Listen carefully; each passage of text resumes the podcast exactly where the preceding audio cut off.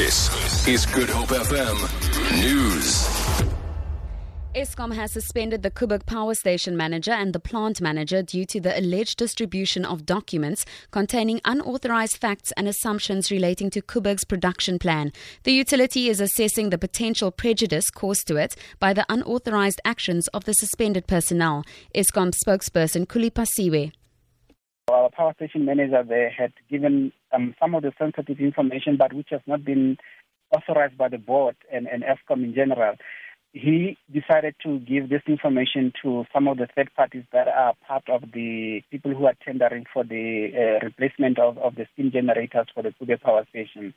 So because of that, that uh, station manager and the plant manager have been put on suspension. At the same time, the Koeberg safety officer has been suspended after a drone crashed on the Koeberg site, a violation of nuclear safety regulations.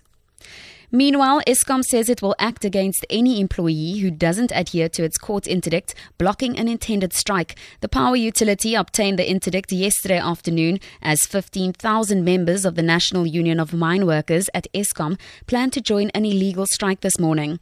The union says it has decided to embark on full blown industrial action to press its wage demands. Eskom spokesperson Khulu Phasiwe explains what strikers can expect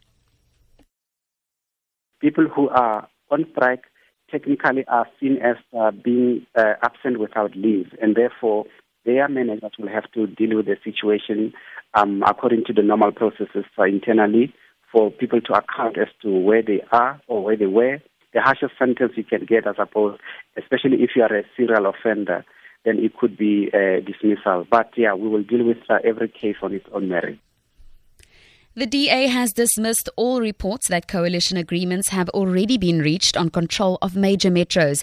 Chairperson of the DA's federal executive, James Selfe, says negotiations are still ongoing. Selfe has also reiterated the DA's position that there will be no purging of municipal staff who were appointed by outgoing ANC administrations. He says every person who works hard in the best interests of the people and is qualified to do the job will be welcome.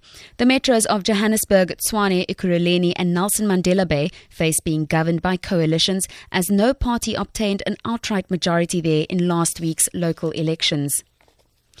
The Basic Education Department says the setting alight of a school in Vuwani in Limpopo last night has not affected the resumption of learning at all other schools in the area today.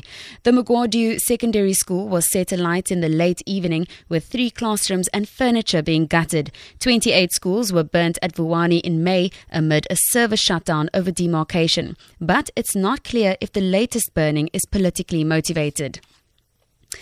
Heirs of the composer for Marvin Gaye's Let's Get It On have sued Ed Sheeran, claiming his hit song Thinking Out Loud copies core elements of the late soul singer's 1973 track. The copyright infringement lawsuit was filed by the heirs of Ed Townsend, who co wrote the lyrics to Let's Get It On and created its musical composition. The lawsuit comes two months after California based musicians sued Sheeran for $20 million over his hit song Photograph in an unrelated case. For Good Hope FM News, Traffic and News, I'm Tamara Mitrovic.